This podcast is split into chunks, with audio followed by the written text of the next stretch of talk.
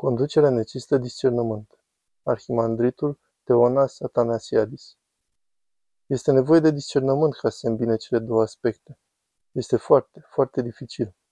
Atunci când e nevoie ca păstorul duhovnicesc să fie blând, să pună un de lemn și vin pe rănile celor în nevoie, să-și ajute aproapele, pe cel pe care Dumnezeu i l-a dat în grijă și care vine la el, în acel moment poate exista concomitent o problemă administrativă, unde el trebuie să fie neînduplecat, pentru că unele lucruri pot scăpa de sub control dacă le neglijezi.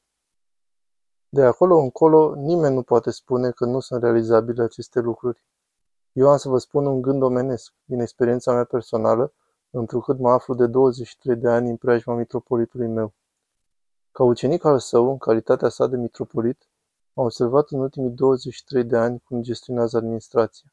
Mitropolitul nostru Teoclitos aceasta încearcă să facă, să conducă cu dragoste ceea ce este în esență un lucru măreț.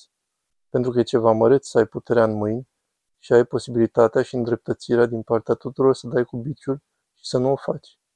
Să aștepți clipa când celălalt se va apropia de tine, când va fi înțeles greșeala sa, pentru că ai vorbit cu dragoste.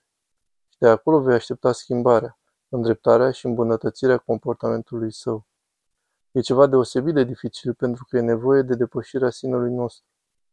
De multe ori, cel aflat la conducere poate să renunțe la anumite lucruri numai pentru faptul că pune pe primul plan mântuirea celui păstorit, fie el cleric sau mirean, pentru că nu vrea să-l vadă din poziția de conducător al său, ci din poziția de părinte adevărat. Toți clericii din mitropolia noastră mărturisim faptul că mitropolitul nostru, încă dinainte de a fi mitropolit, de când era protosingher chiar, se comporta ca un părinte al tuturor. El a reușit ceea ce poate pentru noi de neatins, să îmbrățișeze funcția de conducere cu dragoste.